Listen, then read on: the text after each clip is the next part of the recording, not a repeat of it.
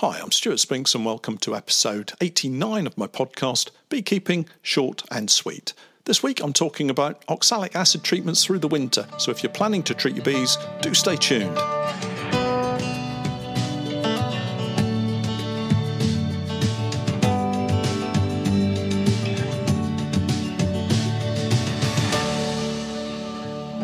Beekeeping Short and Sweet a beekeeping podcast for the inquisitive beekeeper with a short attention span. A beekeeper, in fact, just like me.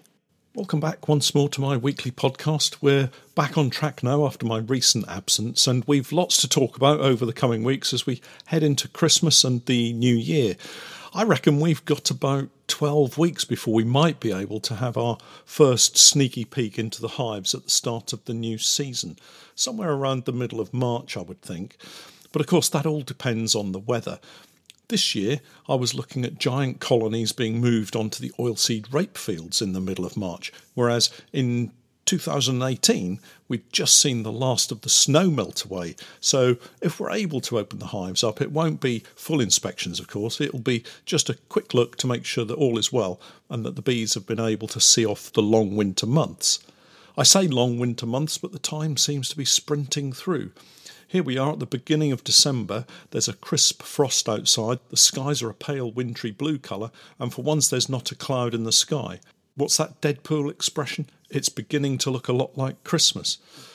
So, my last week has been a busy one. I've been getting a few large honey orders ready to go out for the Christmas rush, uh, but have been slowed up a little bit by the lack of labels. I've been redesigning my labels and trying out a new label supplier. The first batch, a special Christmas hamper label, was a great success, and so I've decided to switch all of my labels over to this particular printer.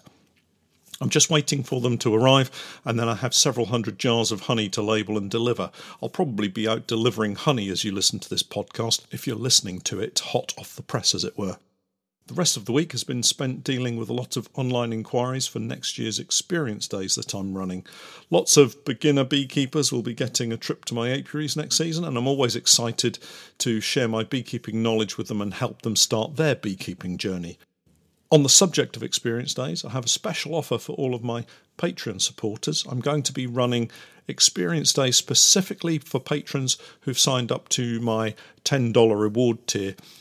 And if you take a look at the Patreon website, you'll see all of the details that I've listed there. The dates which I've yet to add to the diary will be specifically designed to answer questions you might have regarding your beekeeping. So, depending on the topics you'd like covered, we could look at queen rearing basics, we could look at more advanced queen rearing techniques, disease inspections, setting up an apiary, honey production. The list is endless, really. The days will include lunch and all refreshments. All you have to do is bring yourself, your spotlessly clean bee suit and wellies, and we'll get straight into it. They're going to be held at my fishing lakes apiaries, where you'll be able to see how lucky I am to have such a beautiful location to keep bees. I'll be restricting the number of beekeepers that attend each day so you get the absolute maximum amount of time with me in front of the bees, and we'll finish the day with a questions and answers session over a drink and a slice of cake. There always has to be cake, of course. I've posted all of the details on the Patreon page, and there'll be some more details about how to book the days coming up in the coming weeks. It's going to be a lot of fun, and I'm sure you'll get a huge amount of information out of the days. So, on to today's topic of oxalic acid treatments.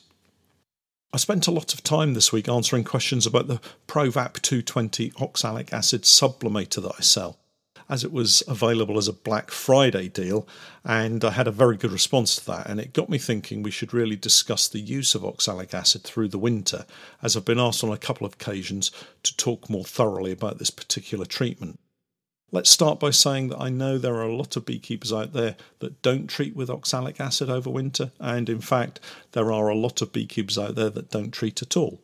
You all know my feelings on taking care of my honeybees, and I, for one, treat my bees mainly to control the varroa mite and all the potential viral challenges that it can bring. And I consider my honeybees to be my responsibility, and as livestock, I feel the need to do all I can to keep them in good health. I understand there are other views, and everyone's entitled to their own view. We don't always have to agree, but that's what keeps the conversations interesting, I think. So, having said all that, I'm going to treat this winter with oxalic acid, both in the sublimator and using the trickle method.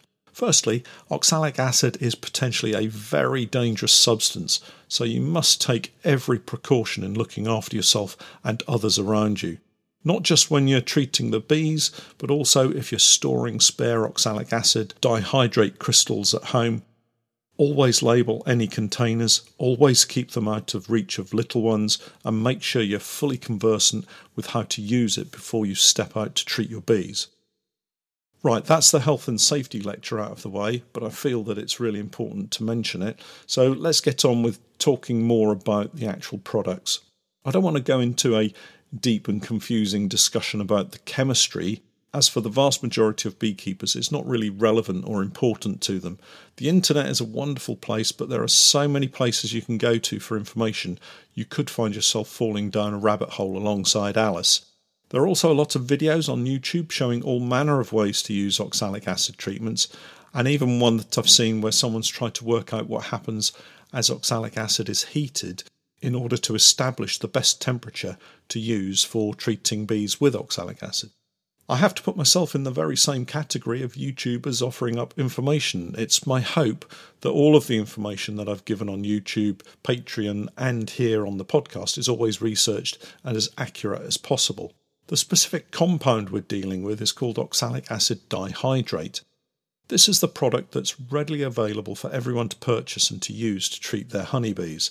Here in the UK, we have to use only authorised treatments, and at the time of writing this, the Veterinary Medicines Directorate lists six products containing oxalic acid. I'll add a link to the podcast notes for the VMD website so you can head over and research to see them for yourself. Of course, if you're not using an approved product, you can simply purchase oxalic acid from a wide range of resellers as it's used in furniture making to clean wood. In alphabetical order, the ones available are Apibioxal, Dany's BienenWohl powder and solution. Uh, this is the same as Oxybee according to the European Medicines Agency website. Oxuvar, Oxybee in powder and solution, and finally VarroMed in two options. The VarroMed products also contain formic acid, so if anyone has ever used MAQS, you'll know how powerful that can be. Having spent some time searching through various scientific peer reviewed papers, it seems that the generally accepted way in which oxalic acid affects the varroa is by causing damage to their mouthparts and at the same time causes an increased grooming pattern within the colony, causing the mites to be dislodged. During the winter months, mites are falling onto the floor of the beehive and they're either going to fall through the mesh floor or not be able to climb back onto the bees and therefore die of starvation. Again, I'll leave links to the papers in the podcast notes. Each of the approved treatments has a specific method of application, and you should follow the manufacturer's instructions to get the very best results. I've read the instructions for use detailed on the submitted documents to the Veterinary Medicines Directorate, and to be honest, they might just have copied and pasted a lot of the information from each other, so similar are they. That said, there are some differences between the products, so do read carefully before you proceed. The main issue is one of concentration. Mixing the products to get exactly the right concentration of oxalic acid is really important so that it's as effective as possible, but also that it doesn't do any excessive harm to the bees. The effectiveness of the oxalic acid treatment is also going to be impacted on how you deliver the treatment. If you don't take care in delivering the right amount, you could easily under or overdose the colony, resulting in either a lack of varroa mites being killed or a high number of bees being adversely affected. So, after all that, simply remember to follow the instructions on the packet. As I mentioned earlier, I'm going to be using two different types of method the sublimation method and the trickle method. These are probably the same methods that will be used by the vast majority of beekeepers, particularly here in the UK. So let's look at the trickle method first. One product that I'm very familiar with is Apibioxal. It comes in a sachet of powdered oxalic acid crystals mixed with a little sugar for some reason. If you have the smallest packet, which is 35 grams, it will provide enough solution to treat around 10 colonies. This is because you mix the powder into 500 ml of 1 to 1 sugar syrup. but the instructions recommend just 5 mils per seam of bees with a maximum dose of 50 mils. So let's delve deeper into this for you. The recommended dose is just 5 mils of solution per seam of bees. Well, I don't know about you, but there won't be very many of my colonies that will have 10 seams of bees. Some may have 8 seams. Again, let me pause and just say that a seam of bees is the visible cluster of bees between two frames. I know I can get 12 frames into a full national brood box, so that would be as many as 13 seams if you had bees from one side to the other. I know my bees are reducing in size at this time of the year, so the average currently is likely to be around 7, let's say. So for my average colony of bees containing 7 seams of bees, I'm going to use just 7 times 5 mils of solution, giving a total of 35 mils of solution in total. So, how can you administer exactly 35 mils of solution 5 mils at a time? Well, you have a few options. Firstly, buy yourself a box of 5 mil syringes and fill each one with solution and keep them in a warm box, like a cool box, with a hot water bottle in it. You don't want to walk out to your hive, put the syringe down on a cold roof, and then squirt icy cold syrup all over the bees, so keep the solution warm until you're ready to treat them. Secondly, and I tried this the very first few times that I treated my bees with oxalic acid, you could get a 50ml syringe and put the maximum amount of treatment in the syringe, anticipating you have a large colony. The honest result is the colonies got 50 mils, regardless of whether they had 10 seams of bees or 5 seams of bees, and in the latter case, they got the equivalent of a double dose. Sometimes because the plunger got a little stuck, and more pressure suddenly saw solution shoot out of the syringe like a water spout. Other times, because 5 mils, well, just didn't seem to be like it was enough. To be fair, I don't think the bees were particularly harmed by the overdose or the high pressure jet, but you should always treat with the right dose as carefully as you can. For me, the best trickle treatment method of application was to use a spring loaded dosing syringe used for treating sheep with medication. These can be set to the exact dose, have a spring system, which means that when you squirt in the first dose and release the handle, it automatically refills. It's quick and efficient. For this method, I connected a thin tube to the rear of the dosing gun and had it fed down into a thermos flask, which kept the solution nice and warm. It also means that where you have less than 10 seams of bees in the hive, you might actually be able to treat more than 10 colonies suggested with that Apibioxal 35 gram mixture. Oh, and of course, if you only have a couple of hives, you could get together with a couple of other beekeeping friends and treat everyone's colonies at the same time and not waste any leftover solution. The process is very simple. As usual, wear your bee suit and light a smoker just in case, remove the roof and crown board, take off any fondant that you might be feeding, and gently trickle the treatment along each line or seam of bees between the frames. Replace the fondant, crown board, pop on the roof, and job done. It's really as simple as that. Whether you've treated your bees in the autumn or not, I think a winter treatment of oxalic acid is a really effective method of reducing the number of mites inside your beehives and gives the bees a helping hand for the start of the new season.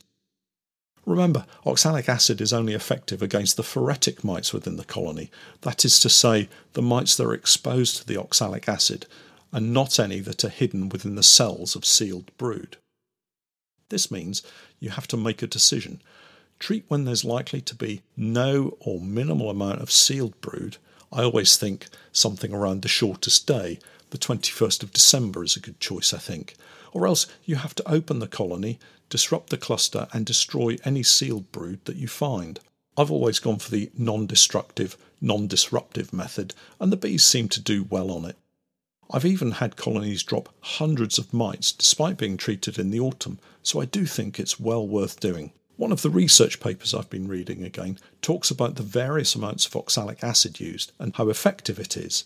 It was very interesting reading, and I'm using their numbers as a guide this year. The paper's title is, and it's quite lengthy, Towards Integrated Control of Varroa 2, close brackets, comparing application methods and doses of oxalic acid on the mortality of phoretic Varroa destructor mites and their honeybee hosts.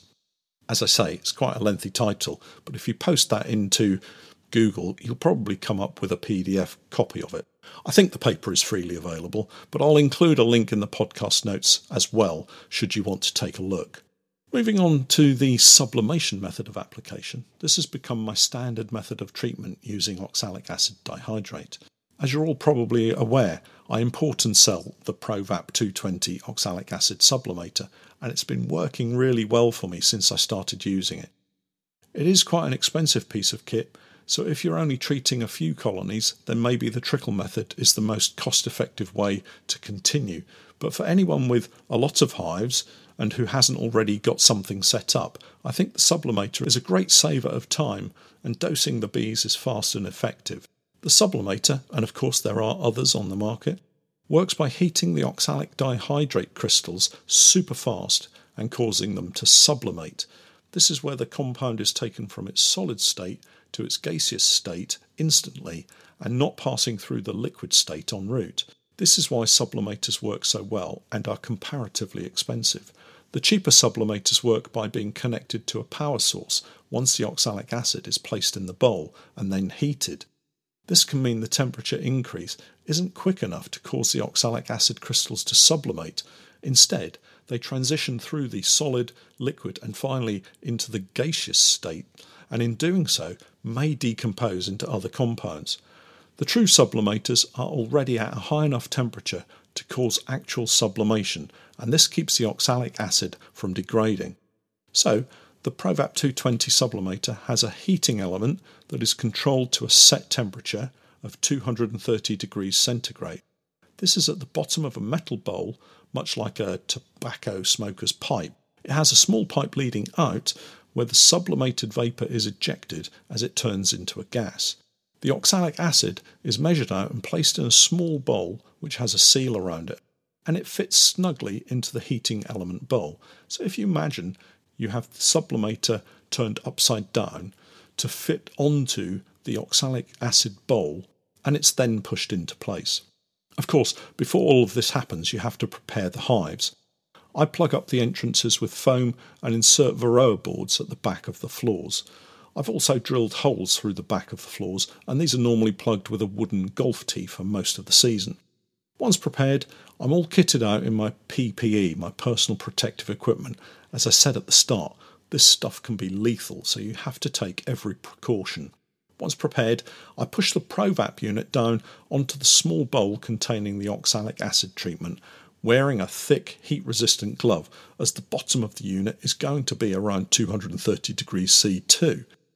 Then, holding the unit upside down, I push the nozzle into the hole in the back of the floor of the hive and then turn the unit the right way up and tap the bowl with my hive tool to make sure all of the crystals fall down onto the hot plate. There's an immediate hiss and the hive fills with oxalic acid vapour. Check out my video online showing oxalic acid treatment using this method to see just how quickly it works. After about 20 or 30 seconds, the vapour is fully injected into the hive, the nozzle withdrawn, and the golf tee replaced. I move on to the next hive and then the next until I've treated all of the hives in the apiary. I read, with a certain amount of scepticism it has to be said, in the instructions for the vast majority of the authorised products that the reason you should treat all of the hives at the same time is to prevent migration of mites from one hive to another within the apiary. I'm not sure there would be many mites moving around from hive to hive in the dead of winter, but I'm sure they've done their scientific research. It's just that I haven't seen it in my searches. Anyway, once I've reached the end of the apiary run, I pack away the equipment, tidy everything up, and then walk around and remove the foam inserts on all of the hives to make sure that I don't leave the apiary with all of the bees trapped inside their hives. I leave the varroa boards in and go back a few days later, sometimes as much as a week, and remove them. This gives the treatment a chance to work and allows me to have a quick look to see if it in fact has been worth it. I'll post some pictures of a post oxalic acid treatment on a hive that I thought had been treated in the autumn, but maybe not, as the drop rate was enormous. I think this alone gives me confidence in saying anyone considering treating this winter with oxalic acid, regardless of method or equipment, I would thoroughly recommend it. It gives the bees the best possible chance of a good start in the spring by keeping mite levels down to a level where the colony can thrive and the mites won't explode in the middle of the summer and weaken the colony that should be in full honey production mode. Whether you choose to treat your mites or not this winter is for you to decide, but whatever you choose to do, I hope you're able to get all of your bees through the winter months and into the new season. Well, that's it for this week. Thanks for all your comments and support. And if you're not yet familiar with Patreon, do catch up with more of my beekeeping journey by checking out the content list on my creator page, www.patreon.com forward slash Norfolk Honey. Have a great week and thanks for hanging around until the end of the podcast. I'm Stuart Spinks, and that was Beekeeping Short and Sweet.